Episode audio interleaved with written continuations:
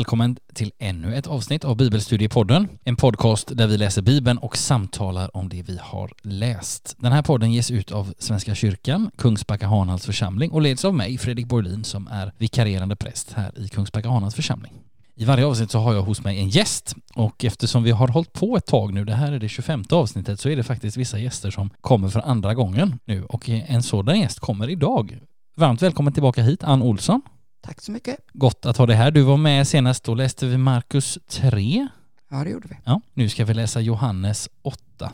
Det blir någonting lite annat. Men bara lite sådär, vill du säga någonting om dig själv och, eller vad som har hänt sen sist eller sådär? Ja, vad som har hänt sen sist, det händer ju ingenting. Nej. Nu i coronatider Nej. så blir alla dagar likadana. Mm. Det är nästan svårt man och relaterar till händelser i tid. Mm. För man har ingenting att hänga upp det på längre. Nej. Och då är det väldigt trevligt att få vara med här en gång till. Ja, vad roligt. Ja, du ska känna dig varmt välkommen. Det jag kan säga för de som inte hörde förra avsnittet är att jag bor här i Kungsbacka. Ja. Bott i Fjärås tidigare, Just många det. år. Mm. Men har bott här i, vad är det, 16, 15, 16 år. Ja.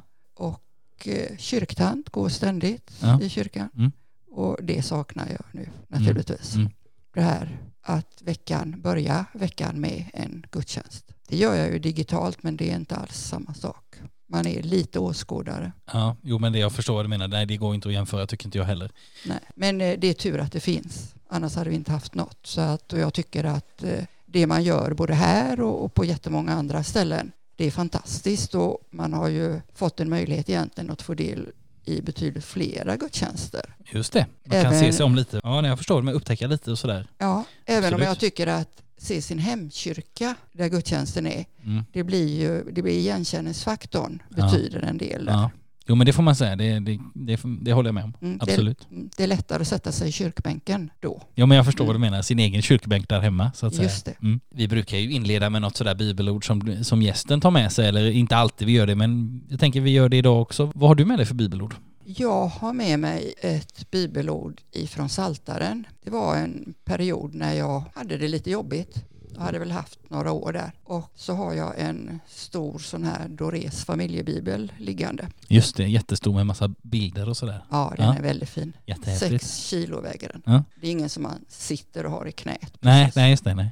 Eh, Så jag ställde mig där och så var den uppslagen av någon anledning på en Saltasalm Mm. 138. Just det. Och så läste jag där och så fick jag en känsla av jaha, så här är det ju. Mm. I backspegeln är det lätt att se Mm. att man har fått hjälp Mm. av sin tro. Mm. Och nu, nu är det egentligen vers 3 som jag läste, så kan jag läsa den först Mm. och sen kan jag läsa från 1 till 3. Mm. För det var det jag läste sen. Mm. Men min blick fastnade på trean. Ja men läs gärna för oss. När jag ropade svarade du mig. Du gav mig frimodighet och min själ fick kraft. Så läser jag från början. Jag vill tacka dig av allt mitt hjärta. Inför gudarna vill jag lovsjunga dig. Jag vill tillbedja, vänd mot ditt heliga tempel och prisa ditt namn för din nåd och sanning. Ty du har gjort ditt löftesord stort utöver allt vad ditt namn hade sagt. När jag ropade svarade du mig. Du gav mig frimodighet och min själ fick kraft. Ja det är fina ord. Stort tack, det förstår jag att eh, ja, vad gott eh, liksom ord kan tala till en sådär och som du säger när man ser dem, man kan se i backspegeln tydligt. Ja, Tydligare än vad man ibland eller ofta kanske ser i sin egen verklighet just precis den stunden så att säga. mm, Gott då att du delar detta. Från ett sånt där gott bibelord ska vi nu röra oss in i ett bibelkapitel. Johannes 1 till och med 7 har vi, jag ska inte säga klarat av för det låter inte så roligt, det låter så, men, men vi har liksom arbetat oss igenom, läst, igenom, läst oss igenom, samtalat oss igenom sju kapitel ifrån Johannes så här långt, det vill säga vi är klara med en tredjedel. mm, Och nu går vi in i kapitel 8 idag. Och vi ska alldeles strax börja vår läsning. Han kommer börja läsa och sen kommer vi läsa var- vartannat avsnitt och samtala oss igenom detta. Och visst är det så Anna att du har läst och klurat en hel del inför detta avsnittet? verkligen. Jag hade Ja. aldrig valt det här kapitlet Nej. om jag skulle valt själv. Men Nej. nu fick jag det här av dig. Ja. Och, ehm, Och jag har ja, heller inte försökt sätta dit dig med detta ganska utmanande kapitel. Man kan... skulle kunna trott det annars. det jag tyckte var lätt, mm, inom citationstecken så, mm, det är väl den första delen, den som jag ska läsa nu. mm, Sen kommer resten. Mm. Och under sista veckan så har vi i stort sett levt med den här texten. Mm. Jag har nog läst den 30-40 gånger. Ja. Och inte bara läst, jag har begrundat. Ja. Den har funnits hela tiden hos mig. Ja. Och jag tycker väl att jag har hittat något. Men Mm. jag är tacksam att jag inte ska redogöra för det här, Nej. utan att du ska undervisa. Ja, nu är det bra. Nu sätter du ribban högt här så blir jag också lite nervös. Nej men det som och jag tänker det du, som du berättar nu, det är också någonting som jag tror, det är en väldigt god påminnelse till, till mig och också tror jag till lyssnare att ibland så, så behöver vi verkligen stanna upp och, och liksom alltså, men brottas med texten och, och där har ju du liksom, jag tycker det är häftigt att höra att du har verkligen gjort det. Du har inte bara eh, ringt och sjukanmält dig här till podden utan verkligen har du liksom bjudit upp till dans om man får säga så. Och det är också ett, det är det sättet som vi måste närma oss vissa bibeltexter. Alltså vi, måste, Mm. vi kan inte låtsas som att de inte finns.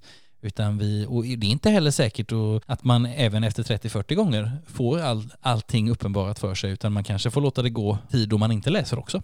Att säga att nej men eh, jag, jag kommer tillbaka om ett år till den här texten. Mm. Så, och så får vi se då liksom. Men, men eh, det ska bli kul att eh, höra dina tankar och dina frågor när vi kommer så långt.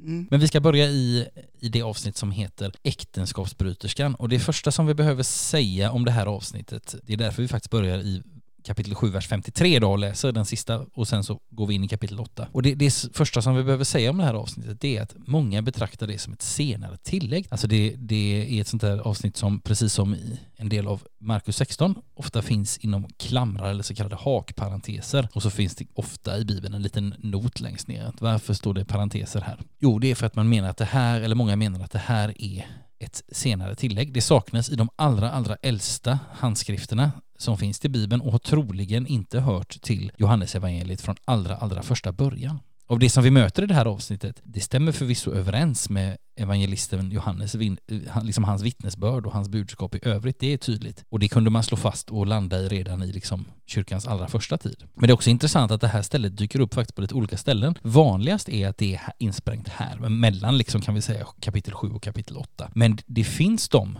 gamla handskrifter där det här, man har liksom placerat den här historien efter Johannesevangeliet, alltså som ett, vad ska vi säga, efter, som ett kapitel 22 eller någonting. Sen finns det också någon handskrift där det är insprängt mellan kapitel 21 och 22 i Lukas evangeliet. Så att vi får här liksom tänka på att det här med evangeliernas tillkomst lite grann, alltså somligt har tagits med, annat har inte tagits med. Det har skett ett urval, vilket gör att vi kan dra oss till minnes den där versen eller de där verserna som vi läser i varje avsnitt nu på vår Johannesvandring. Från kapitel 20, vers 30 och 31. Det står så här, också många tecken som inte har tagits med i denna bok gjorde Jesus i sina lärjungars åsyn. Men dessa har upptecknats för att ni ska tro att Jesus är Messias, Guds son, och för att ni genom att tro ska ha liv i hans namn. Alltså, det här avsnittet intar ju på någon slags en mellanposition mellan de som kom med och de som inte kom med, för det här har liksom kommit med, men lite på, det har sladdat in lite kan man säga mot slutet. Så det ska vi ha med oss in när vi läser detta. Får jag fråga en sak? Det Ja, här med absolut. kapitelindelningen. Ja. Fanns den när man skrev? Det fanns väl inte när man skrev? Nej, det gjorde den inte. Kapitelindelningen, det skulle jag kunna ge ett mer exakt om jag kollar upp det, men, men vi kan säga 500-talet Mm. ungefär. 500-talet, då, då var det någon som, som liksom standardiserade en kapitelindelning. Och versindelning, 11-1200-tal kanske. Eftersom vi ändå är inne på detta nu, man kan vara medveten om att i den allra första, liksom, eller i de allra, allra äldsta handskrifterna som är liksom de äldsta, äldsta källorna som vi har, så fanns det, allting skrevs med bara stora bokstäver, stora grekiska bokstäver. Det fanns inga skiljetecken. Det fanns inga mellanrum mellan orden.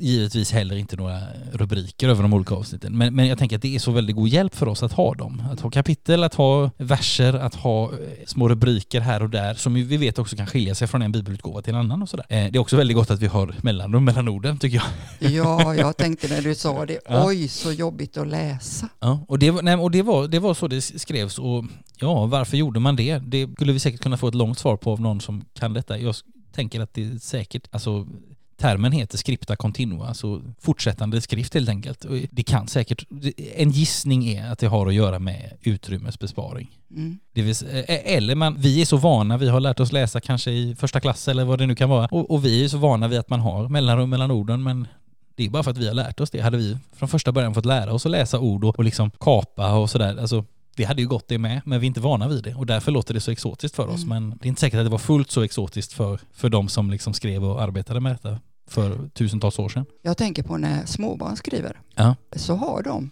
ofta inga mellanrum. Nej? De skriver Mm. på samma sätt Ja. egentligen.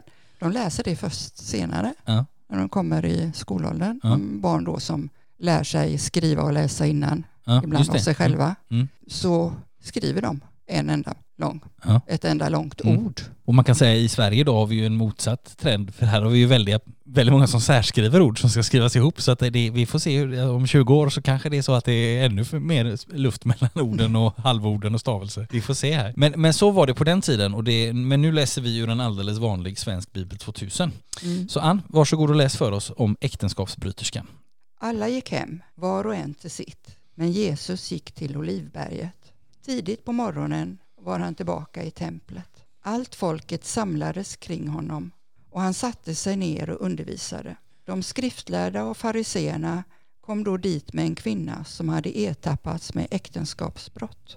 De ställde henne framför honom och sa Mästare, den här kvinnan togs på bar gärning när hon begick äktenskapsbrott. I lagen föreskriver Mose att sådana kvinnor ska stenas. Vad säger du? Detta sa de för att sätta honom på prov och få något att anklaga honom för. Men Jesus böjde sig ner och ritade på marken med fingret. När de envisades med sin fråga såg han upp och sa Den av er som är fri från synd ska kasta första stenen på henne. Och han böjde sig ner och ritade på marken igen.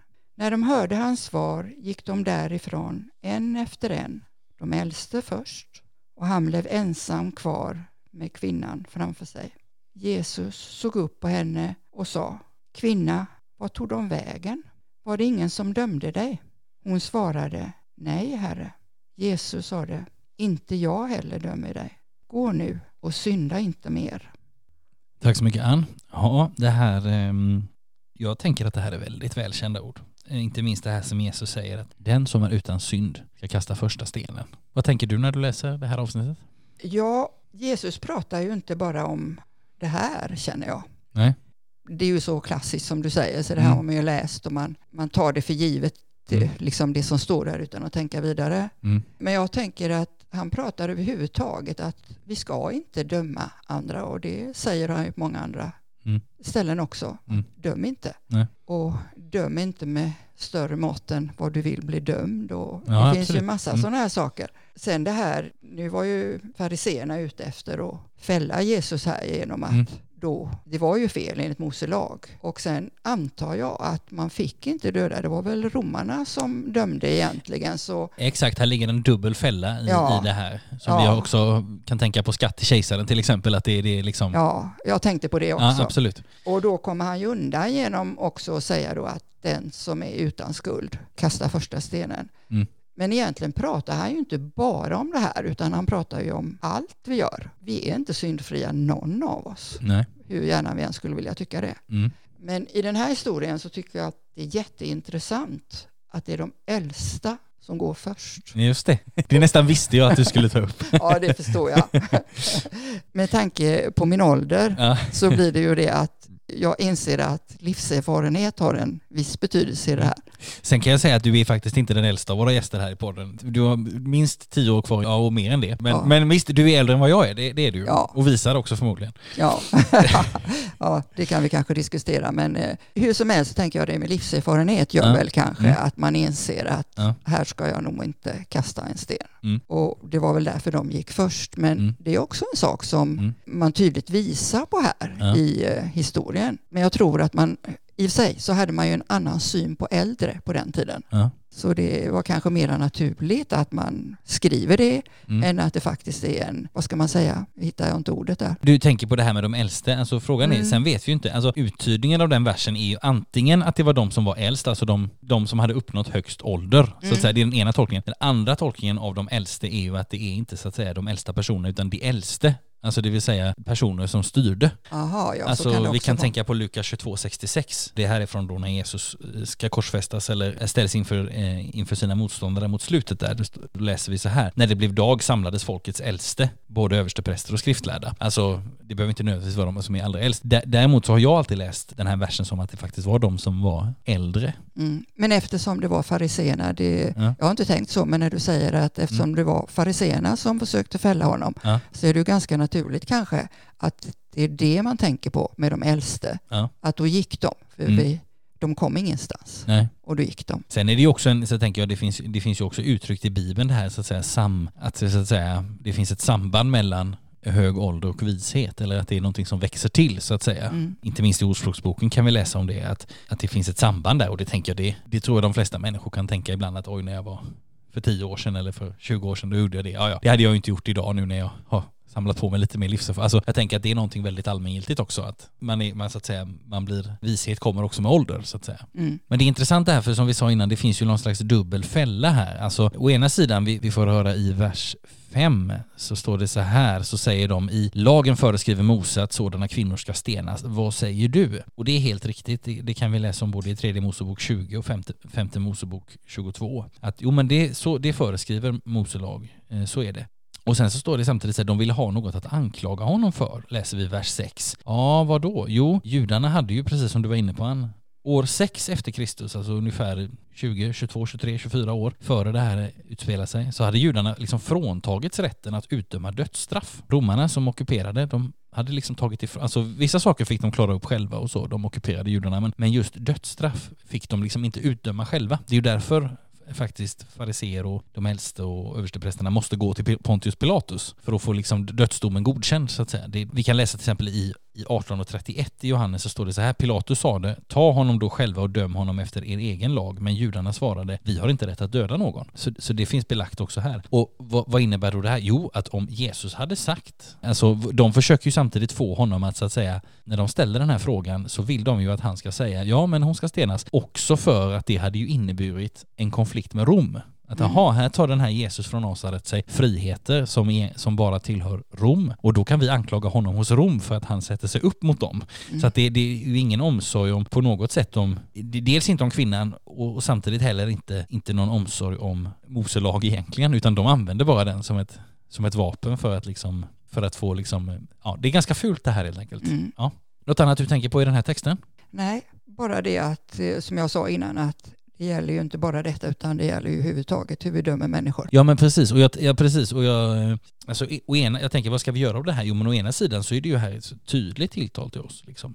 Alltså vi är inte heller utan synd så vi ska inte kasta första stenen heller vi. Samtidigt så har ju Jesus pekat ut någonting för henne som är fel i hennes liv. Mm. När han säger gå nu och synda inte mer. Eh, Så han lägger ju sig inte platt där och säger att ja, men allting är okej. Och Alltså, utan här finns ändå en tydlighet från honom men ja, det, det gäller att navigera fram rätt mellan de båda kobbarna så att säga. Mm. Gott. Vi gör så att vi går vidare. Nu, har vi, nu ska vi läsa i rad tre stycken avsnitt som på ett sätt lite grann hänger ihop. Så därför efter vi har hört det första avsnittet så, så ska vi också säga någonting allmänt om det som kommer nu. För här kommer tre avsnitt som är, ja men de är utmanande kan man väl säga. Det är ganska mycket utmanande ord från Jesus. Och det första av de här tre avsnitten från vers 12 ner till och med vers 30 heter Faderns vittnesbörd. Jag läser. Sedan talade Jesus till dem och sade, jag är världens ljus. Den som följer mig ska inte vandra i mörkret utan ha livets ljus. Fariséerna sade då, du vittnar om dig själv, ditt vittnesbörd är inte giltigt. Jesus svarade, även om jag vittnar om mig själv är mitt vittnesbörd giltigt. Jag vet varifrån jag kommer och vart jag går. Men ni vet inte varifrån jag kommer eller vart jag går. Ni dömer på människovis, jag dömer ingen. Om jag ändå dömer är min dom riktig eftersom jag inte är ensam. Han som har sänt mig är med mig och i er egen lag står det att vad två vittnar om är giltigt. Jag vittnar om mig själv och om mig vittnar också Fadern som har sänt mig. Då frågade de, var finns din far? Jesus svarade, ni känner varken mig eller min fader. Kände ni mig skulle ni också känna min fader. Det var vid skattkammaren han sade detta medan han undervisade i templet. Men ingen grep honom, hans stund hade ännu inte kommit. Sedan sade han till dem, jag går bort och ni kommer att söka efter mig men ni ska dö i er synd. Dit jag går kan ni inte komma. Judarna sade då, tänker han ta sitt liv? Eftersom han säger att vi inte kan komma dit han går. Han sade till dem, ni hör hemma här nere. Jag är ovanifrån. Ni tillhör denna världen, jag tillhör inte denna världen. Därför sade jag att ni ska dö i era synder. Ty om ni inte tror att jag är den jag är, ska ni dö i era synder. De frågade, vem är du då? Jesus svarade, varför talar jag alls till er? Jag har mycket att säga om er och mycket att döma er för. Men han som har sänt mig talar sanning, och det jag har hört av honom förkunnar jag för världen. De förstod inte att han talade till dem om Fadern. Och Jesus sade, när ni har upphöjt Människosonen ska ni förstå att jag är den jag är och att jag inte gör något av mig själv utan talar så som Fadern har lärt mig. Och han som har sänt mig är med mig. Han lämnar mig inte ensam eftersom jag alltid gör det som behagar honom. När han sade detta kom många till tro på honom. Ja, i det här avsnittet som du precis hörde läsas och även i de kommande två så finns det utmanande ord, minst sagt. Och jag tänker att de är egentligen utmanande på två sätt. För dels är det, ja men det är ord som man verkligen måste, likt Ann Olsson har gjort, läst och begrundat verkligen. Och sen är det också sådana här, så utmanande ord från Jesus, alltså han är, när vi ibland, vilket jag tror, i alla fall jag kan göra, man, man liksom, man går till den här platsen där Jesus blir den här, bara den här milde och blide och liksom mysige och så då studsar man till extra mycket på sådana här ord. Så tänker i alla fall jag. Och därför så, så tänker jag att jag ska bara säga några, några allmänna tankar om det här avsnittet och om nästa och nästnästa. Och några saker som kan vara bra att ta upp och som hjälper oss lite grann i de här avsnitten, det är, det är följande. För det första så är det så här att vi kan tänka på 8.12, alltså den första versen du precis hörde för en stund sedan, där Jesus talar om sig själv som världens ljus, lite som en förklaring eller en programförklaring för hela det här kapitlet, för allt det som Jesus ska komma att säga sen. Alltså han är ljuset, hos honom finns det hopp, men ljuset avslöjar samtidigt. Jag vet jag, eh, när min kollega Liselott var här i Markus 4-avsnittet så hade hon en så bra bild av, av det här med ljuset och att liksom det är inte bara ljuset som rannsakar utan det är också ljuset som liksom värmer. Ah, nu minns jag inte exakt men jag tyckte, jag tyckte väldigt mycket om den bilden. Men för ljuset avslöjar samtidigt. Jesus kan säga det han säger här eftersom han, världens ljus, har full kunskap om människor och det har ju inte vi. Därför kan inte vi säga att ja men nu säger Jesus så här och därför ska jag också gå ut med, i samma vokabulär. Utan Jesus säger också detta. Han är världens ljus, han säger detta i full kunskap om människor som vi inte har. Och sen det andra, det här, det jag tänker på avsnittet med äktenskapsbryterskan som vi har anledning att tro kanske inte inträffade precis före det här avsnittet eftersom det, vi tänker att det har fogats in. Så kan det ändå påminna oss om någonting, nämligen att det finns en stor barmhärtighet hos Jesus men det finns samtidigt kraft och vrede mot sånt som är felaktigt. Det tredje är att vi har vid många tillfällen, redan här i Johannes men också i Markus som vi har rört oss i tidigare, sett hur uppskruvad stämningen är mellan Jesus och det religiösa ledarskapet. Alltså Jesu alla kraftfulla ord hjälper oss att faktiskt bättre förstå hur långt ifrån varandra de står i vissa saker. Vi kan tänka på Jesu ord i Matteus 23, 23, då är det så här, här får vi också sådana här ord. Ve er skriftlärda och fariser, ni hycklare som ger tionde av mynta och dill och kummin, men försummar det viktigaste i lagen, rättvisa, barmhärtighet, trohet. Det gäller att göra det ena utan att försumma det andra. Och spe speciellt då tänker jag på det här med rättvisa, barmhärtighet, trohet, som jag tror också är en, ett motiv för Jesus att göra det han gör med äktenskapsbryterskan. Och det här med att den som utan synd kastar första stenen. Alltså just detta som Jesus talar om där i Matteus 23, det har motståndarna försummat. Vi kan också tänka på det här i Markus 10 om att den som vill vara den främste ska vara de andra tjänare. Alltså inte heller det verkar ha funnits hos Jesu motståndare. Sen kan det vara bra att tänka på att i resten av kapitel 8 nu som vi har hört och som vi ska höra så finns det gott om motsatspar. Där det kanske första och främsta är det som Jesus tar upp redan i, i den här världens ljusversen, nämligen ljus och mörker. Jag är världens ljus, säger Jesus, den som följer mig ska inte vandra i mörker. Men det finns också andra motsatspar som, som vi kan liksom lägga märke till. Det är sanning, lögn, det är ära, skymfa, det är slavar, fria, det är denna världen eller inte denna världen. Och de här kan också hjälpa oss att tydligare liksom reda ut Jesu tal och förstå lite stilen eller genren eller vad vi ska säga i det som han säger. Och du som lyssnar kan säkert hitta ännu fler motsatspar om du går in i texten. Sen är det gott, det är den femte saken, det är gott om vi alltid kan ta till oss Jesu tydlighet som ett tacksägelseämne. Och det sista som ska sägas, att den här kärvheten, den är naturlig när vi ser på Jesu ord i ljuset av flera av de gammaltestamentliga profeterna som kunde vara lika kärva och ännu kärvare. Så det behöver vi också ha med oss in att det här är också ett sätt att uttrycka sig. Även om inte det på något sätt innebär att nej men Jesus menar inte det han säger här utan han, utan han bara spelar en roll. Nej, inte alls. Men det här är också, han står också i den profetiska traditionen av att tala tydligt. Vad tänker du på Ann, när du eh, läser de här verserna? Eller hör dem? Ja, alltså jag tycker ju att det är, han vänder ju väldigt, han blir ju väldigt bitsk på något sätt, ja. lite otålig, lite irriterad nästan. Mm. Ni fattar inte, jag orkar inte med er. Ja. Och, men samtidigt så, det han säger, han säger ju det av omsorg, han vill ju att det ska gå fram. Mm. Och jag menar som förälder till ett barn så blir du likadan. Fattar inte ungen mm. så tjötar man rätt mycket. Och man säger om och så säger man det på ett lite annat sätt för det kanske går in. Ja. Och sen säger man det på ett tredje sätt för ja. kanske det går in. Just det. Och det tycker jag att jag ser i de här eh, i den här delen, Mm. när han säger första det där, jag vet varifrån jag kommer och vart jag Mm. går, men ni vet inte. Och sen så säger han lite längre ner, jag går bort och ni kommer att söka efter mig, men ni ska dö i synd. Dit jag går kan ni inte komma. Och sen så kommer det, han sa till dem, ni hör hemma här nere, jag är ovanifrån. Mm. Ni tillhör denna världen, jag hör inte till denna världen. Nej. Och när han har sagt allt det här så säger de då, vem är du då? Mm. Och då kommer det, varför talar jag alls till er? Mm. Och jag, jag kan känna igen mig som förälder här. Mm. Nu har jag försökt med så mycket grejer, nu vet jag inte om jag orkar med mer. Men sen fortsätter han ju ändå liksom att Mm. Jag är ju sänd av Fadern och jag Mm. säger det Fadern har sagt Mm. till mig. Försök att förstå, snälla jag erbjuder dig någonting. Mm. Och då slutar det med, när han sa detta så kom många till tro på honom. Mm. Så uppenbarligen Mm. gick det ju in till Mm. slut. Ja men precis, Jesus har påmint om att, att han, det har vi hört i lite, lite tidigare idag också och vi har också stött på det här med, med dom och så innan att han, sa, han säger ju till kvinnan, inte heller jag dömer dig. Mm. Alltså det vill säga Jesus inte här med domsord. Han, han säger ni tillhör denna världen till exempel eller så här, då talar Jesus om deras nuvarande tillstånd tänker jag. Det Mm. vill säga han, han uttalar ingen dom utan han bjuder in. Mm. Jo men det är så jag uppfattar det Ehm, också. Och, sen, och jag tänker att det är också ett sätt att se på hela det här kapitlet och de här motsatsparen. Det vill säga att, att Jesus bjuder in men, och han gör det med varnande ord så att säga. Och vi läser också i vers 30 om frukten av detta. När han sade detta kom många till tro på honom. Det vill säga att, och det, det är ju faktiskt, det visar ju också för oss någonstans att, att det här slår, alltså det här, det här fall på något sätt väl ut. Att människor som fanns där, de behövde höra detta. Om och om igen. Ja, om och om igen och också på ett väldigt tydligt sätt liksom. Och man, man kan ju tycka här att det,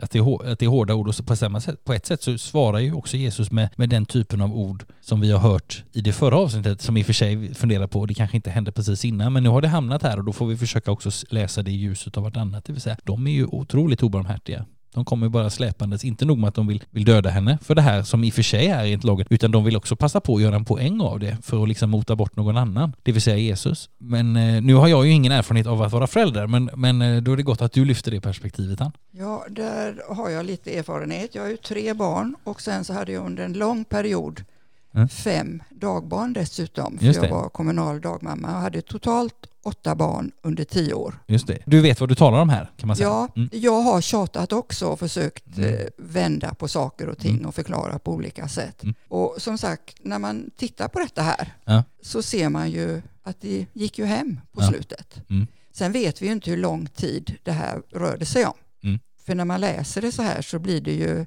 som att det var vid samma tillfälle. Det är ju Mm. inte säkert att det var, det vet vi ju ingenting om. Nej, nej, men, det, nej men precis, alltså det, vi, vi gör oss gärna bilder av hur lång tid det här tog eller hur, vilken ton samtalet gick Mm. i och så vidare och det ibland får vi ju, liksom ibland får vi bra ledtrådar men ibland så, så, vet, så vet vi heller inte precis på vilket sätt sades detta och, och där behöver vi vara ödmjuka för att liksom, vi vet inte allt. Liksom. Mm. Och han börjar ju också, tänker jag, i det här stycket med att han säger att han är världens ljus. Ja. Den som följer mig ska inte vandra i mörker Mm. utan ha livets ljus. Mm. Så han erbjuder ju någonting, det allra Ja. första. Mm. Och sen så kommer ju resten då. Mm. Och det fick mig att tänka på en, jag har två tankar omkring det. Mm. Tänka på en psalm, den här eh, 217, första versen där. Just det. Gud för dig är allting klart, allt det dolda uppenbart.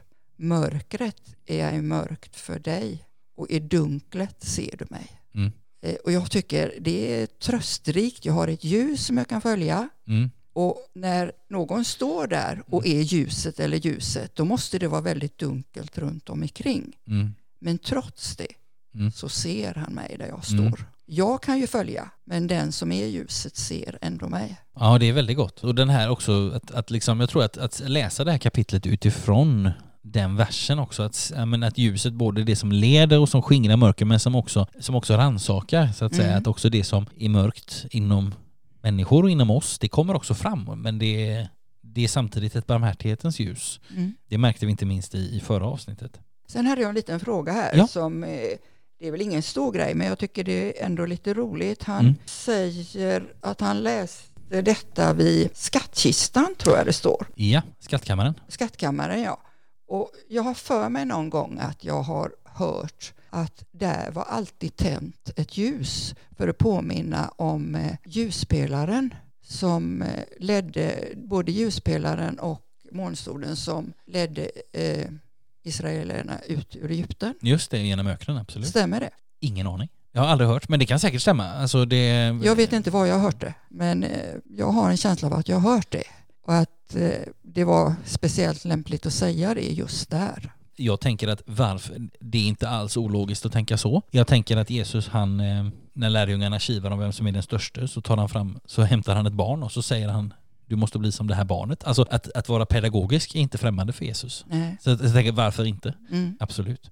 Bara två korta saker som man kan säga också om det här. I vers 17 så står det så här, och i er lag står det att vad två vittnar om är giltigt. Och det hittar vi också i femte Mosebok 19.15. Alltså ett enda vittne är inte nog för att fälla någon för brott eller förseelser, vilken synd det än gäller. För att en sak ska avgöras måste två eller tre personer vittna. Så det är liksom, där finns den referensen bakåt. Vi kan också tänka på Johannes 5.31 där vi läser följande. Det är Jesus som säger, om jag själv vittnar om mig är mitt vittnesbörd inte giltigt. Det vill säga om han om han bara själv ensam vittnar så, så räcker liksom inte det enligt, enligt judisk rättstradition. Och därför kan vi också läsa i 8 och 18 att därför vittnar också fadern. Alltså han som har sänt Jesus, fadern, vittnar också om honom. Det kan vi tänka på, det gör han i dopet, när duvan kommer ner. Det gör han på förklaringsberget, när, när rösten också säger detta är min älskade son. I båda fallen vittnar ju också fadern om vem sonen är. Sen är det en annan röd tråd i Johannes att det är sju som vittnar, sju olika som vittnar. Och det här minns vi från tillfällen när vi pratat lite om de här sju sjutalen. Och det är sammanlagt i Johannes sju som vittnar, alltså Fadern,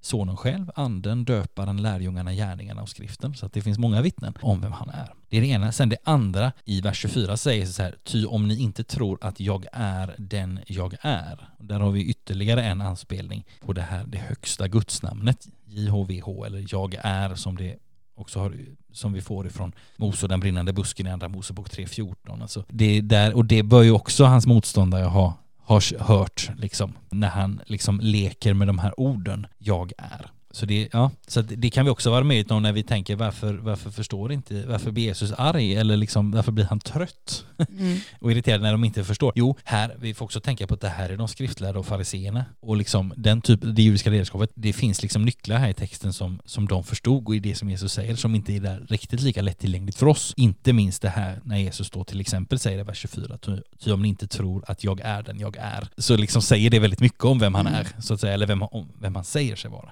Ja, fariseerna kunde ju Mose lag på sina fem fingrar. Japp, det var kan man säga mammas gata för dem. Mm. Eh, verkligen. Gott. Vi gör så att vi läser vidare tänker jag. Och vi ska nu lyssna till det tredje avsnittet från vers 31 till och med vers 47 och det har överskriften i min bibel Barn till Abraham. Till de judar som trodde på honom sa Jesus, om ni förblir i mitt ord är ni verkligen mina lärjungar. Ni ska lära känna sanningen och sanningen ska göra er fria. De sade, vi härstammar från Abraham och har aldrig varit slavar under någon. Vad menar du då med att vi ska bli fria? Jesus svarade, sannerligen jag säger er, var och en som syndar är slav under synden. Slaven stannar inte i huset för alltid, men sonen stannar för alltid. Om nu sonen befriar er blir ni verkligen fria. Jag vet att ni härstammar från Abraham, men ni vill döda mig därför att mitt ord inte har trängt in i er. Jag förkunnar vad jag själv har sett hos Fadern, och ni gör vad ni har hört från er fader. De svarade, vår fader är Abraham. Då sa Jesus, är ni Abrahams barn borde ni göra Abrahams gärningar. Men nu vill ni döda mig, den som har sagt är sanningen, som jag har hört av Gud. Så gjorde inte Abraham. Ni gör er faders gärningar. Då sa de, vi är inga oäkta barn. Vi har Gud till fader och ingen annan.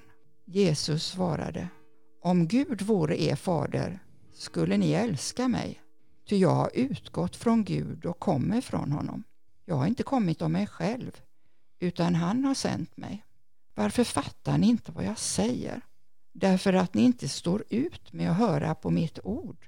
Ni har djävulen till fader och ni vill göra vad er fader önskar. Han har varit en mördare från första början och han står utanför sanningen därför att någon sanning inte finns i honom. När han ljuger talar han med egna ord, ty han är en lögnare och lögnens fader. Men jag talar sanning och därför tror ni mig inte. kan någon av er bevisa att jag har syndat? Om jag talar sanning, varför tror ni mig då inte? Den som har Gud till fader, han lyssnar till Guds ord, men ni lyssnar inte därför att ni inte har Gud till fader.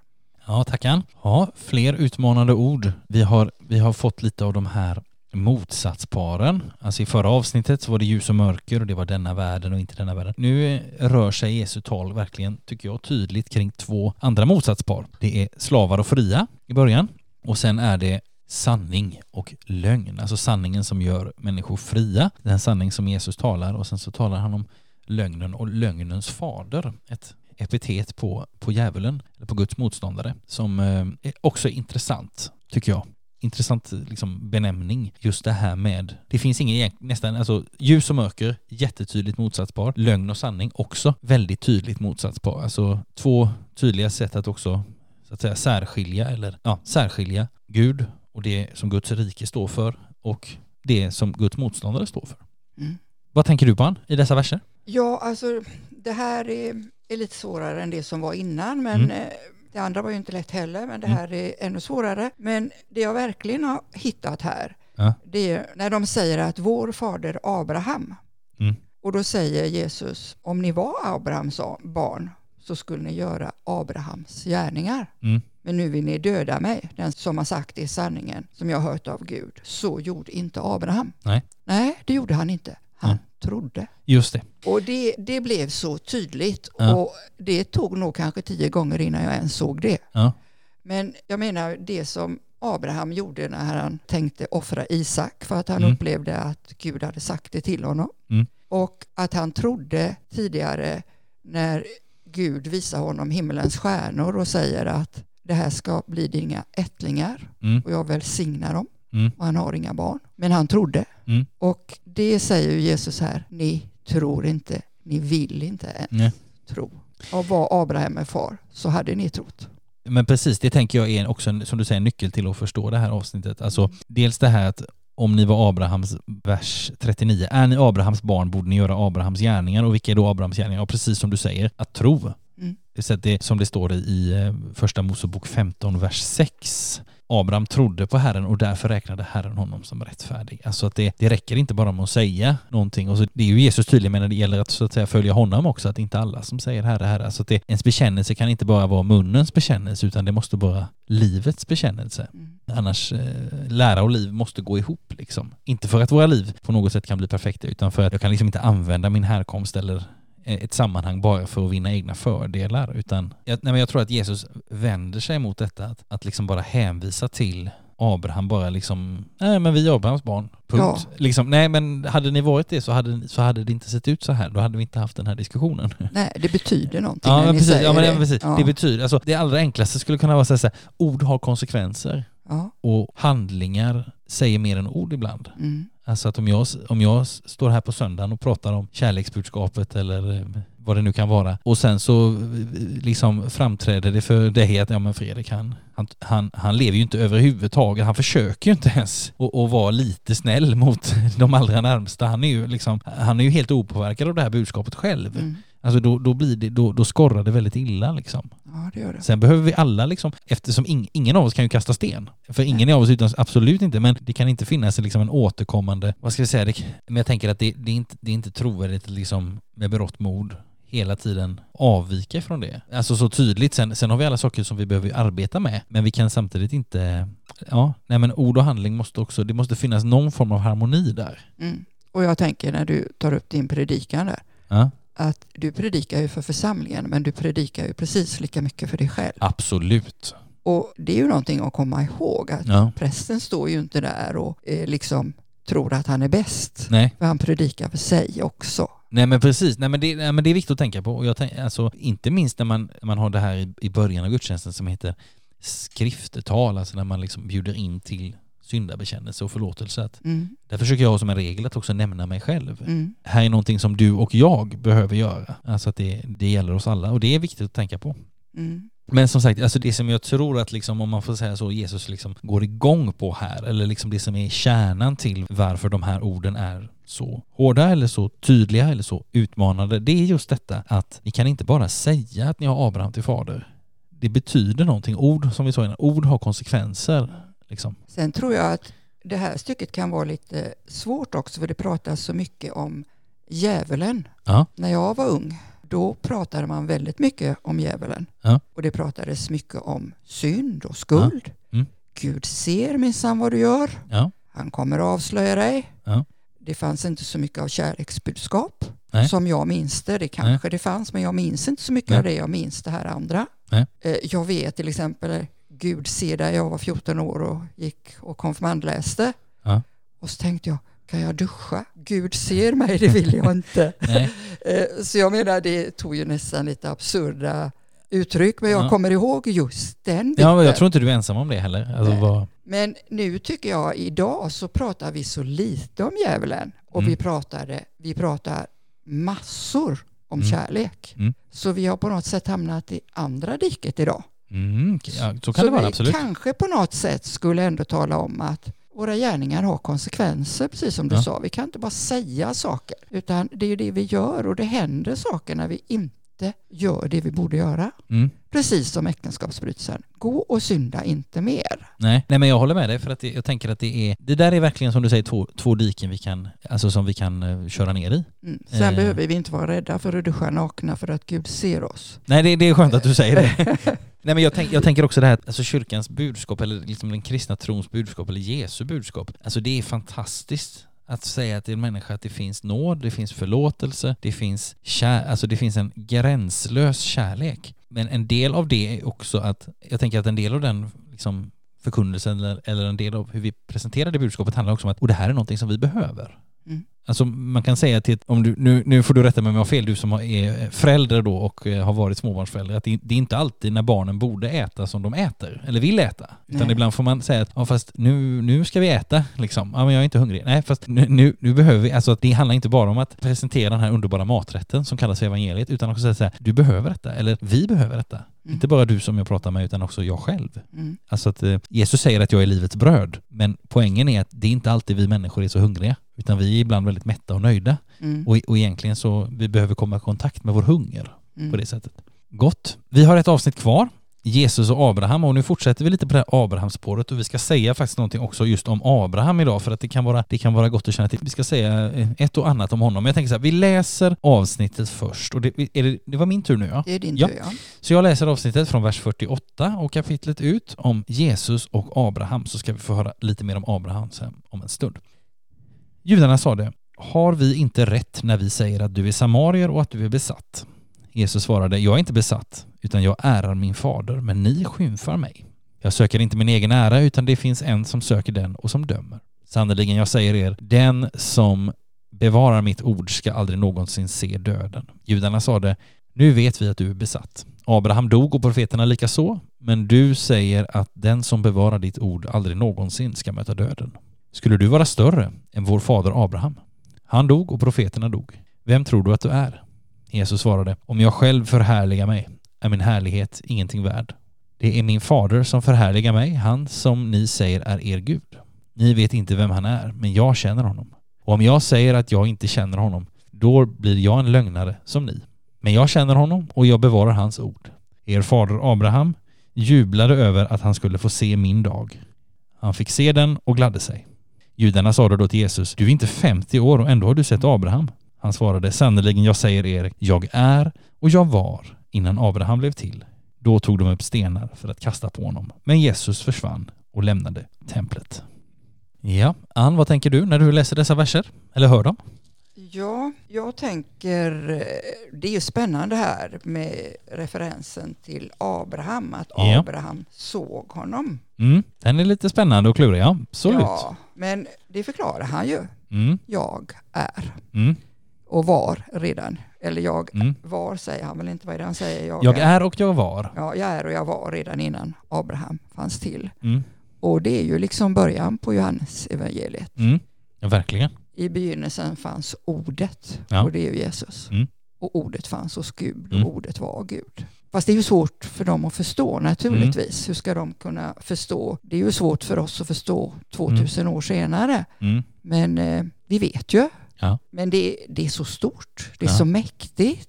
Och liksom att han börjar, liksom inledningen på Johannes evangeliet är ju helt fantastisk. Mm. Verkligen. Och det kommer ju här. Och sen deras tankar här att liksom att Abraham dog och profeterna dog. Men ändå så säger han att den som bevarar mitt ord ska aldrig någonsin se döden. Nej. Men det de tänker och som man kanske tänker i första hand det är ju liksom den kroppsliga döden. Mm. Men jag antar att han talar om den andliga döden. Mm. Det Det ju, får man tänka sig, det är absolut. ju den. Mm. Alltså de har, de får evigt liv Ja. genom Kristus. Ja. Och det är ju inte kroppen. Och det, och det förstår de ju inte, det talar de Nej, ju om nej, nej, här. precis. Nej, nej. och det, jag tänker att det här med, med Abraham, det kan, vara, det kan vara gott att, att bara säga någonting mer om, för det här är ju samt, på ett sätt förstår vi vad som står här i, alltså jag är och jag var innan Abraham blev till. Och, och samtidigt så, så läser vi att i vers 56, er fader Abraham jublade över att han skulle få se min dag. Han fick se den och gladde sig. Alltså när läser vi om att Abraham fick se Jesus? Kan vi fundera på då. Skulle vi kunna? Och den är, den är klurig, men jag tänker bara några bibelställen så kan vi liksom lyfta upp några bibelställen för att eventuellt få lite klarhet i detta. Jag vill börja med att säga kopplat till det att när vi vandrar så här i evangelierna och lär oss mer och försöker liksom gå på djupet, då finns det vissa saker i gamla testamentet som det är till stor hjälp för oss som vi har koll på. Alltså vi har ju många gånger berört det här med jag är och den brinnande busken och Israels folk, de beger sig ut ur Egypten. Alltså det är så här verkligen, det är verkligen en, en liksom ett stycke historia som är, det är så definierande för Israel som folket. Vi är det folk som Herren kallade ut ur Egypten och gav oss ett land liksom. Men en annan, och det, det, är, jätte, alltså det är mycket bra att känna till det. En annan sån sak som är väldigt bra att känna till också för att berika sin läsning av evangelierna och även av breven i Nya Testamentet, det är ju berättelsen om just Abraham och den är ganska lång. Men ett lästips är faktiskt att läsa hela Abrahams berättelsen. Den börjar i Första Mosebok 11 och pågår ganska länge i Första Mosebok. Och, och liksom läsa om hans liv och om de löften som han fick ta emot och om vad han gjorde och vad han inte gjorde och så vidare. För det är en väldigt bra liksom fond eller liksom vägg eller bakgrund till, till en hel del som sägs. Både till exempel det här avsnittet inte minst, men också en del som, som Paulus skriver i sina brev. Och några saker längs den här vandringen, alltså Abrahams vandring eller hans liv, kan kasta en del ljus över det här kluriga stället med att Abraham jublade och han fick, skulle få se min dag och fick se min dag och gladde sig. Jag tänker på dels det här i första Mosebok 18 när de tre männen kommer och besöker Abraham Just när han bor i. Mamres lund. Det är en väldigt fin historia, den kan man gott läsa första halvan av första Mosebok 18. Man brukar ju tala om att det är liksom den gammaltestamentliga treenigheten, alltså det är Fadern, Sonen och Anden som kommer. Det står det inte på något sätt utskrivet där, men, men så, har den, så har den tolkats. Så det, när man går in i den texten så ser man att det är en sån här häftig växling hela tiden mellan en, att det är Herren som talar, och sen så är det de tre männen som kommer. Och det, man, man förstår inte, är det en eller tre nu? Och, och det, är, det är ju lite som Gud, alltså är han tre eller en? Alltså den här som man kan sitta och suga på som en Marianne-karamell. Alltså, och man behöver liksom göra det ett tag innan man kommer in till Nogaten, för att parafrasera på ett tidigare avsnitt. Alltså, Det borde jag ha tänkt på när just att Abraham fick, hade fått se Jesus. Ja. Jag har ju den ikonen hemma. Just det, det vet jag nu när du säger det. Ja. Det- Och, och nej men alltså att det är en sån text som hjälper oss att kasta lite ljus över detta. En annan text som kan kasta ljus över både detta och över liksom Nya Testamentet i, i stort, det är ju det här när Gud prövar Abraham att offra sin son. Men sen, sen behöver han inte göra det, för han, han blir stoppad i sista stund. Alltså det är en tydlig fingervisning. Det läser vi om i Första Mosebok 22 och det är ju en tydlig fingervisning till oss, vill säga Gud offrar istället sin son för oss. Alltså där finns ju också en sån här, även om det kan vara en utmanande historia eller berättelse för oss att, att läsa, så, så visar den samtidigt på att nej, men det här är någonting som Gud själv ska göra sen. Liksom. Och så har vi den här nyckelversen kring Abraham, första Mosebok 15 och 6. Abraham trodde Herren och därför räknade Herren honom som var rättfärdig. Väldigt central för att förstå vem Abraham var. Och det här måste ju ha blivit en väldigt liksom, viktig nyckel i den tidiga kyrkan, för den här versen om Abraham och hans tro som, räkn- som Herren räknar honom till rättfärdighet. Den citeras i både Romarbrevet 4 och i Galaterbrevet 3 och Jakobsbrevet 2. Alltså så att den, den, den är viktig förstår vi också på det sättet. Sen en sista hänvisning i det här fallet för att kanske bringa någonting mer av klarhet över det här som vi har läst med att Abraham skulle få se och han fick se och så vidare. Det är i Hebreerbrevet 11 och jag tänker faktiskt att vi skulle läsa ganska många verser där. Så jag, jag gör så att jag läser vers 1 till och med 13 i Hebreerbrevet 11. Exempel på tro heter det avsnittet. Jag, jag, läser det för jag tänker att det här, och det här är också en sån här, blir lite en repetition av Gamla Testamentet, väldigt kondenserat. Och så lite andra tankar också. Tron är grunden för det vi hoppas på. Den ger oss visshet om det vi inte kan se. För sin tro fick fäderna Guds vittnesbörd. I tro förstår vi att världen har formats genom ett ord från Gud och att det vi ser inte har blivit till ur något synligt. I tro bar Abel fram ett bättre offer åt Gud än Kain och fick vittnesbördet att han var rättfärdig. Gud vittnade själv om hans offer och tack vare tron talar han ännu, fast han blev dräpt. I tro togs Henok härifrån så att han inte behövde se döden. Man fann honom inte mer till Gud hade tagit honom härifrån. Dessförinnan fick han vittnesbördet att han hade funnit nåd hos Gud. Utan tro kan ingen finna nåd hos honom. Ty den som vill nalkas Gud måste tro att han finns och att han lönar dem som söker honom. I tro byggde Noa, uppfylld av helig fruktan, en ark för att rädda de sina, sedan han hade fått en uppenbarelse om det som ännu inte kunde ses. Därmed blev han till en dom över världen och fick själv del i den rättfärdighet som kommer av tro. I tro lydde Abraham när han blev kallad. Han drog ut till det land som skulle bli hans och han drog bort utan att veta vart han skulle komma. I tro slog han sig ner i det utlovade landet som i ett främmande land och bodde i tält liksom Isak och Jakob som hade fått del i samma löfte. Ty han väntade på den stad med fast grund som Gud själv har planlagt och byggt. I tro fick han kraft att avla en son fast han, liksom Sara, var överårig. Han litade på den som hade gett löftet. Därför fick han, denne ende man som dessutom var så gott som död, en avkomma talrik som stjärnorna på himlen och de oräkneliga sandkornen på havsstranden. I tro dog alla dessa utan att ha fått se vad de hade blivit lovade. De hade bara sett det i fjärran och hälsat det och bekänt sig vara gäster och främlingar på jorden. Det som talar så visar att de söker ett hemland. Och vad vill då detta säga? Jo, Abraham gjorde saker i tro. Han hoppades också på det han inte kunde se. Och jag tänker att det här är också en bild för vår tro. Också när vi har läst till exempel Johannes 8 eh, och där det finns saker som vi kan behövt läsa 30-40 gånger och begrunda och sådär. Och så påminner brevbrevet 11 oss om att ja, men andra har gjort samma resa. Andra har på ett annat sätt men ändå på något sätt likt så, så har det handlat om tron hela tiden. Det tycker jag är häftigt. Mm skulle man säga, skulle man liksom särskilt stryka under någon vers av det här som blev en liten utvikning nu, så tycker jag det är häftigt det här. Alltså i tro dog alla dessa utan att få, ha fått se vad de hade blivit lovade. De hade bara sett det i fjärran och hälsat det och bekänt sig vara gäster och främlingar på jorden. De som talar så visar att de söker ett hemland. Alltså det är också en härlig bild för tron. Mm. Att, jag har varit inne på någon gång på att se på Jesus. Nu kommer den här bilden. Att söka sig ett hemland. Det är ju, ja, Mm. Ja, jag, gillar, jag gillar bilden. Ja, jag är tacksam för att jag fick det här kapitlet.